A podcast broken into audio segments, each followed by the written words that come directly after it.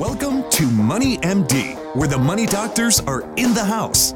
We're giving out prescriptions for better financial health and making smart decisions with your money.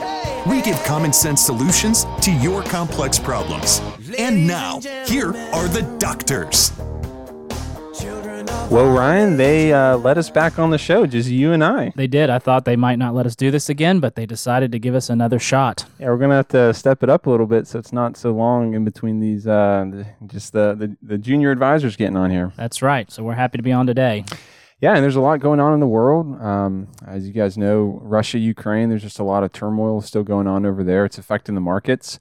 We'll be talking about that some today, but yeah, just really our hearts go out for the citizens of these two countries. Yeah, it's always, anytime there's a war, it's just heartbreaking, people suffering, and, you know, we just want to be praying for them, and you know, it's tough to watch. Yeah, it really is. It is tough. We also have springtime coming up. It's here. I mean, it's, you know, daylight savings time. We've got pollen, rain, masters. I mean, just a lot going on. Yeah, it's coming, man. Things are blooming. Unfortunately, we're going to get a freeze this weekend. So is it a freeze? Yeah, so it might hurt some of the blooming. Yeah, that's right. But daylight savings, it's a fun time. You know, we got more time after work. We get to do outside activities, go on the greenway, and do different things outside. If you're outdoor minded, it's always a fun time of the year for that. Yeah, I wish they would just kind of keep it that way. It's nice to have light after work, and yeah. You know, Arizona. There's some states. Arizona is one of them that just They don't have daylight savings time. It's the same year round, and I know there's been some proponents of doing that in other states as well. So we'll see what happens with that. But yeah, it's an interesting stuff going on. We also have an interesting show lined up. Two articles. First article, we'll be talking about leaving an inheritance to your heirs. What does that look like? How do you do that wisely? And what are the conversations around that? And we also have another article. Yeah, the next one will be three things investors should do right now as the Ukraine-Russia crisis escalates, as the war continues. That's right. And by the way, I'm Matthew Travis. I'm a certified financial planner and an advisor here at the firm, and I've been here for about 4 years now. Yeah, and I'm Ryan Borders. I'm also a certified financial planner, and I'm also a Dave Ramsey SmartVestor Pro. We're excited to have you listening to us today on our weekly show. We're exclusively up every week on Friday afternoons. Yeah, so you can find our show up on our website through moneymd.net or iTunes every Friday, and listen to us anywhere in the world. And, you know, we got a lot of shows out there. That you can check us out. If you got a long car ride coming for some spring break vacations, feel free to check out our podcast. That's right. You can also go online on our website, moneymd.net, and you can link to us there. And like Ryan said, find our previous shows. All right. Well, we're going to start with the financial fact of the week. So get this. So it looks like Americans are spending more money that they don't have. So this is interesting, Matthew. Americans added $1 trillion of household debt to household debt in 2021, increasing from $14.5 trillion, that's the end of 2022, to $15.5 trillion at the end of 2021. So people are going more into debt. Wow. So yeah, just a year adding was that, $1 trillion in debt? I mean, that is... Yeah. Staggering, and we see that, right? And we see people coming in and just stress because of debt, and so typically the encouragement is to reduce debt, right? Even if you think it's cheap or it's an easy way to live, reducing debt typically reduces stress. So yeah. Be countercultural in this. Reduce debt instead of increasing debt. Absolutely, yeah. You got to be careful out there. Yeah, good financial fact of the week. All right, so our first article is it's from NerdWallet, which is a website online. Really good article. It's titled, "Should You Leave Your Kids or Your Heirs an Equal Inheritance? Your estate plan may be your last words to those you leave behind. If you're a parent, you should think carefully about the message you'll be sending. Parents who leave their kids an unequal inheritance risk fueling family feuds. But strictly equal inheritances can also cause resentment if their heirs don't see the distribution as fair. Money can cause family discord, and you want to make sure that you're thinking through this and keeping sibling relationships intact well after you passed away." Yeah, and so the first thing you want to do is really define fair. You know, so what does fair even really mean? What's the difference between equitable and equal? Equal means the same, whereas equitable means fair or fitting per situation. You know, for some people, fair does mean an equal dollar amount. Others, you know, may want to adjust the distribution to defunct financial help they've been already given, for example, or leave more of their heirs with greater needs. So parents commonly want to leave more to children who run the family business or who help care for the parents in their later years. You know, each approach has its merits and problems, so you want to think through this. With an equal dollar distribution, heirs may resent their wealthier siblings for getting money they don't really need. Mm. That's an interesting point. Yeah, it is. Similarly, children who receive less financial help during their parents' life may resent those who got more if the estate distribution doesn't reflect that imbalance. Unequal distributions can cause hard feelings towards other siblings. The person getting less than others may view it as punishment, especially if the amount was docked to reflect past financial help or account for personal wealth. What matters is how your decision is likely to play out given your family dynamics, and that may be different than you expect. So you want to really kind of figure out, hey, how are my children going to perceive this? You want to really think through that. Yeah, and this is really touchy, right? I mean, we don't have to tell you that money conversations in our culture are taboo, right? We don't like to talk about it, especially with family. This can be something that can be very uncomfortable. But what we hope to do today is just encourage you to say, hey, this is a good conversation because the mortality rate is hovering right around 100% the last time we checked. Yeah, interesting. We got to check on that. But, that's a joke. But seriously, I mean, this is something that we are going to have to face. So, making these conversations more commonplace is something we want to encourage. So suppose the situation, a couple has a son who is much wealthier than his two siblings or his parents for that matter. What would you do with the inheritance? Do you divide it equally with the other siblings or not? A good way to think through this is to think about what the effect will be on each heir if they receive X amount of money or goods and possessions. People often don't think about this, but money and possessions can ruin a person and can lead to an unhealthy lifestyle. Yeah, but not all the time. So this is not a one answer fits all. So consider your heirs and consider what effect the inheritance will have on their lives. At this point, after deliberating and considering, it may be appropriate, typically is appropriate, to sit down and discuss this topic with your heirs. You may find that they have similar thoughts, or you may find that they don't have similar thoughts. It's typically better, though, to have this conversation now while you are alive versus when you die and your heirs are left with the inheritance and no conversation around it. Yeah, one thing to think about, Matthew, it's a really interesting note, is jumping back to the example about the one son who is significantly wealthier than the other sibling, is that your heirs may not value money as much as a sentimental item. Think about that. Yeah. They may care more about, a collection or a set of dishes or some old books that have been in the family for a while. There may be more value in items rather than money, especially if they're already well off. It's just another number, adding to the number they already have. In other families, anything that is not strictly equal distribution will cause discord. Leaving one child more than another would ignite those, mom, dad always liked you best kind of conversations, right. Unfortunately, and rivalries that can destroy sibling relationships. It's your money, obviously, so you can do what you like.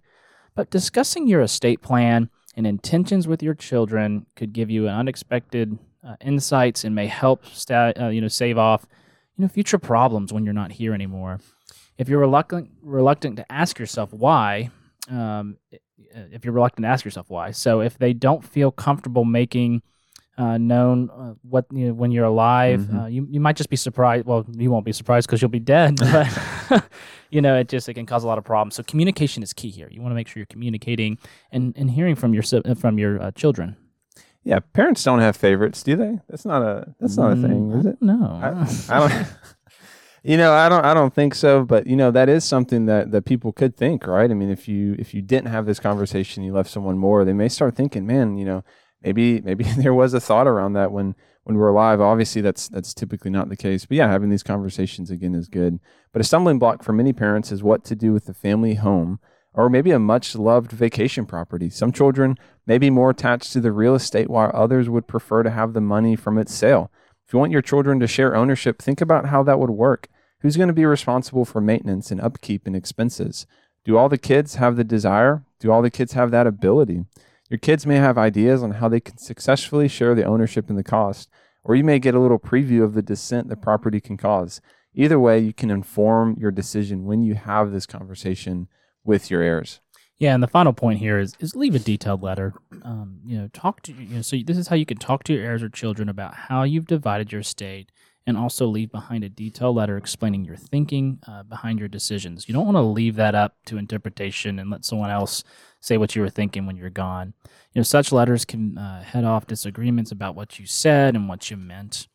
You know, obviously that happens even when we're not alive. So, you know, obviously when you do something like leave an inheritance, people are going to interpret it a different way.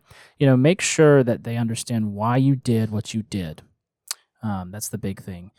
You want to leave a legacy of, and not, you know, you don't want to have dissension. You don't want to have, you know, leave your family worse off, but actually better off. So all in all, there's no one answer for all families. The general rule of thumb is to consider what effects the inheritance will have on each heir and on the unity of the heirs after you pass, and then have a conversation or many conversations around this topic before you pass away. Yeah, that's good. And we, you know, that's the end of this article. And we didn't touch on another piece of it, which we'll touch on just briefly here for a moment. But leaving an inheritance to a charity is another just something to consider. And just to go into that very briefly, you know, you can leave pre-tax dollars in an IRA to a charity and really help your estate and your heirs out with taxes. So if you want to think strategically, you could leave after-tax assets to your heirs, to people, and donate your pre-tax or, you know, not yet taxed assets to charities, and then they won't pay taxes, and neither will your heirs. And it'd be really cool to be able to communicate that with your family before you pass. Say, hey, I want to give, and this is what I'm passionate about giving to, and it's something I want to leave as a lasting gift. You might be surprised how your family takes that. They might really be encouraged by that, and you might leave a legacy beyond the money, showing your generosity. So that's another great thing to consider. Yeah, and just another, you know, component on that, a quick story. We had a client come in, and their net worth is right around $8 million. And so we were thinking through this situation of the inheritance, and it's like, okay, well, if you passed away, you know, how much money do you actually want your children, your heirs, to receive? And that was something that they hadn't really considered. And while that's a large number, and you may not be near to that, as you know, most people are not, you know, I would really encourage you, we would encourage you to consider what is that number that you want to leave to your heirs? Because like we talked about in the article, money can really mess people up if you don't think through that. So yeah, again, just maybe setting that number and saying, hey, we don't want to give more than this to our heirs. We want to give the rest to charity or do something else with it. It's something else just to consider. So with that, that is the first article. We hope it was beneficial. And if you have questions, of course, please reach out to us. But we're going to go to the question of the week. Yeah, Matthew, and you mentioned this is one of your clients, but the question of the week is, I have an HSA at work, but they charge a higher fee than an HSA that I could open outside my employer. You know, which one should I choose? Yeah, it's a really good question. And so what we talked about with this client was if your employer is putting money into your HSA, not taken out of your paycheck, but just them putting in, even if it's a slightly higher fee, we would typically encourage you to get that quote unquote free money from your employer to put into your HSA. Now, granted, if the fees are just astronomical, then that would be another case. Most of them are not. They're typically all around the same dollar amount. But you know, if the employer is putting money in, we would typically encourage you to get that money because it's quote unquote free money into that plan. But good question of the week. All right, and we're going to move right into our second article, which is looking at the Russia-Ukraine crisis. Yeah, so this comes from MarketWatch, Matthew. This is Jacob Passy, but the main title of this is Waiting for the Perfect Moment May Not Be the Best Strategy. So these are three things investors should do right now as this war kind of unfolds. And this is where MarketWatch was just reaching out to investment professionals to kind of get advice. So, you know, Matthew, Americans have seen a lot of market volatility as this Ukraine-Russian war has escalated. In many ways, it was a replay of what investors have seen, you know, in the Dow, S&P, and NASDAQ in recent months, you know, and just another major disruption to global markets. Stock markets have been on the decline this year, as we have seen. The latest stock market turmoil has come as markets have attempted to recalibrate amid policy changes with the Federal Reserve. You know, we've looked at inflation, and now we have this war. It's clear that this recent spat of market weakness has unsettled many investors. Among the most popular searches on Google in recent days has been questions like, is the market going to crash? Yeah, and we've definitely gotten that question ourselves. We have seen a lot of emails. Financial experts advise staying cool and not getting caught up in the international diplomatic dramas. And as this is a Pepperstone head of research, Chris Weston wrote, trading in headline-driven markets is not for everyone. It requires dedication to being front of the screens, understanding what is noise and what is a signal, and ability to keep emotions in check. And I would even push into that and saying, hey, even trading on that with all that information, you're still probably going to mess it up. Mm-hmm. It's a very almost impossible to trade off based off those criteria. That's right. Volatility and corrections are a normal part of investing in the markets, says Greg McBride, chief financial analyst at Bankrate.com. With interest rates poised to rise this year and the Fed tightening what has been very loose accommodations for the economy and markets, the returns won't come as easy as they have in the past 18 months. MarketWatch polled financial experts to see what advice they had for Americans that are nervously watching their retirement accounts right now and watching the markets. Yeah, and what's interesting is we see articles on Morningstar and Forbes and Kiplinger and just different things, and it's really interesting when you go through tumultuous times. There's always experts like this article is mentioning, and some people say, "Oh, it's a bull market, it's going up, it's going great," and some people say it's a bear and it's going down. And sometimes these articles can be right side by side, and the reality is, like Ryan mentioned, we just don't know. No one knows. No one can predict the markets. So the better thing is to literally do nothing and don't panic. It's to stay invested, be diversified, have a process in place like Ryan mentioned, and keep on the course that you've been on. Typically in situations where the stock market's in a slump or where it's behaving erratically, the best course of action is just often to leave your money where it's at. Don't sell, but you can actually, and we'll talk about this a little bit later, possibly invest more because the markets are on sale. Never sell at a loss for people who are invested in index funds or stable companies. In all likelihood, their investments will rebound. This is what we've seen historically in a broad, diversified portfolio. Yeah, and this is taking a lesson from March of 2020. That wasn't too long ago. Mm-hmm. And so we're seeing, this is a lesson from that. Recent history should offer some comfort. The markets fell sharply at the start of COVID-19 pandemic amid fears of prolonged recession, and they didn't stay low for long, if you remember.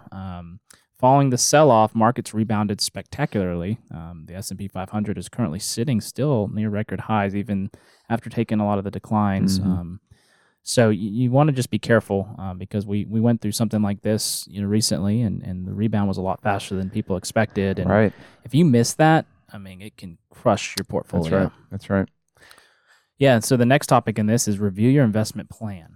For most investors, the money they have in the market, either through retirement accounts or individual investments, is intended for long-term purposes. So short-term fluctuations shouldn't really change your strategy a whole lot.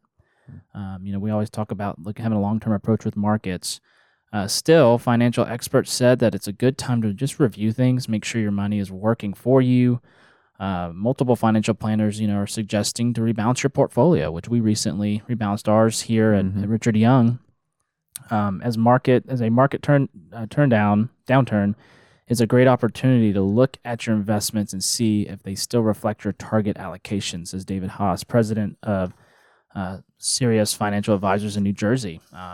So it's natural to see your portfolio allocation drift when stocks are falling and bonds are rising. Getting back on target is key. Doing this means you'll be selling, what's high and buying what's low. So you want to just, it's always a good time to have a review during times like this, speaking with your financial advisor, making sure you're doing things like rebalancing and following your plan. Yeah, and Ryan, something that we do talk about in this article is mentioning is emotion. And, we don't want to discount emotion. We don't want to say, hey, suppress your emotions or, don't worry about anything. But, there is an element to say, man, like what we're feeling is not always reality. And so we have to recalibrate what we are taking in through the news, through through the markets, through what's going on around us. We have to take all this in and make a wise decision, not based on only emotion, but also based on fact, based on history, based on prior experiences with people who've been doing it longer than us. So not to discount emotion, but just to say we shouldn't base all of our decisions just on emotion. Absolutely. Yeah, and similarly, you know, like you're saying, now is a good time to review the diversity of your portfolio. Are you too geared toward growth funds? Do you have exposure to emerging markets? Or do you have too much bonds? Do you have too little bonds? Now it may also be the time to do a Roth conversion. This is converting pre-tax IRA money to after-tax Roth IRA money. This is something that could be very good for you. When the markets are down, more shares can be converted from pre-tax to tax-free for the same tax cost. Or you could convert less, and when it rebounds, it will rebound in after-tax Roth money. We typically encourage Roth conversions every year if you're able, but especially during times when markets are down. A common phrase among financial people is to buy the dip. In other words, think of the stock market being discounted right now. It's on sale. It's 10 to 15% on sale. If you had a shirt go on sale and you wanted to buy it, then now would be the time to buy it. It's the same thinking with stocks, with mutual funds. Depending on your age and time horizon, this may be a time to buy the market, again, while it's on sale. If you have extra money you can invest, don't sweat the timing. And another thing is, if you have, 30 years to invest in, and we plan to age 95 for clients' money to last. If you have 30, 40, 50 years to invest, like you said, the pandemic was shocking how fast it went down. But really, if you can have that long-term view, that long-term vision, then these short-term dips, it's not that they don't matter, but it's expected. It's planned for. It's how the market has rewarded long-term investors is by going through these short-term dips.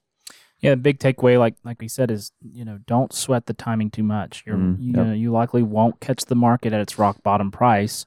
So if you want to invest during a downturn, waiting for the perfect moment, which we do get that question a lot, right? May not be the best strategy. So you want to be careful about that. You want to put your cash to work. So it's a good time to put in, but don't try to time it because the data shows that even missing the best couple of days in the markets really has a long-term effect on the portfolio. Mm-hmm. In the meantime, the Ukraine-Russian conflict may get worse. That's just the truth. So there's really nothing we can predict on that. It could get better, could get worse. This has kind of been going on. It's been a slow annexation of the Ukraine for the last 8 years, and it's just really escalated recently. You just want to, things like this happen. The main thing is having a plan. Not panicking. This is what we call noise. Hold tight, and hopefully this will get better. Thinking about the people and praying for the people of Ukraine. Mm-hmm. But the big takeaways from this is that there's always going to be events that cause market swings, just like what we have seen in the last 3 years. Mm-hmm. This one, March of 2020. Mm-hmm. So we tell our clients to tune out the noise, turn off the news. The news sells fear. Okay, they if they're talking about what's good, they don't get as many clicks, they don't get as much views. They want to sell fear. Turn it off for your mental health. It's just better. Obviously, know what's be aware of what's going on, but don't overload yourself. Don't doom scroll, is what a lot of people call it. And so focus on the things you can control. So these are kind of five main things we tell our clients to look at. So the first is create an investment plan that fits your needs and risk tolerance. So it might not make sense for you to have all stocks, all equities, because if you can't handle the volatility of markets that are going to happen, what we're seeing right now, then having bonds is going to help just manage your emotions, and that's okay. Yeah, that's okay. You can be okay with that. You just really want to be honest with yourself and figure out how much risk you're willing to take. That's right. The second one is to structure a portfolio along the dimensions of expected returns. If you aren't familiar with that language, it's we partner with the mutual fund company, and we're not timing the market, but we see historically there have been dimensions or areas of higher return in the stock market. And it's structuring your portfolio. It's leaning towards those historically higher returning asset classes. So, thinking through this, making sure you're properly diversified is really good. Looking at the fundamentals rather than just speculation. That's the big thing there. The third is diversify globally. You don't want to just be in one country like the U.S. There are times where the U.S. underperforms, and global stocks have done better. And so being diversified also means being diversified across the whole world, across other countries and markets. Mm-hmm. Yeah, that's good. The next one is to manage expenses, turnover, and taxes, and this is really looking at a lot of the fund choices that you invest in, but also the type of account that you invest in. Making sure if you want to be 60-40 across the portfolio. If you can be more aggressive in after-tax money and more conservative in pre-tax money, overall you can still be 60-40, but just be more tax efficient. And that is an okay way to grow your assets. Also looking at expenses, mutual funds can have higher expenses. Annuities can have higher expenses. Making sure you understand the expenses and what you're paying for the product that you're getting is very important. And finally, stay disciplined through market dips and swings. Like we said, we see this stuff all the time. You know, throughout history, historically, markets are down about 25% of the time, and they're up about 75% of the time. We can never predict the future, but we can look at data, we can look at history, and make our decision based off that. So having a good plan in place, and historically, markets have reward discipline. That's good. And that is the second article that we're going to be going over today. And to wrap up, it's the prescription of the week. There are many things that bring anxiety. We've already talked about a lot of them: war, pandemic, social pressures, expectations. But let us consider what we can control, which is ultimately our outlook on these events. Maybe it's not selling out of the markets when they're low, not falling to keep up with the Joneses. There's so many things that we just can't control, but it's how we respond to these events in our life that it's really important. Absolutely. Like we just talked about, you know, have a plan, be disciplined. There's going to be more things in the future. That's exactly right. So, well, this has been this week's edition of Money MD. Tune in next week on moneymd.net to hear more prescriptions for your financial health. Check out our website, moneymd.net, and send us your questions or give us a call at Richard Young Associates at 706-739-0725. Thanks for listening and have a great rest of your week. This program contains general information only and should not be taken as specific investment, tax, or legal advice. This broadcast is not a solicitation for the purchase or sale of any security. SmartVestor Pro is not connected to investment returns. Further information is available by contacting Richard Young Associates, a registered investment advisor.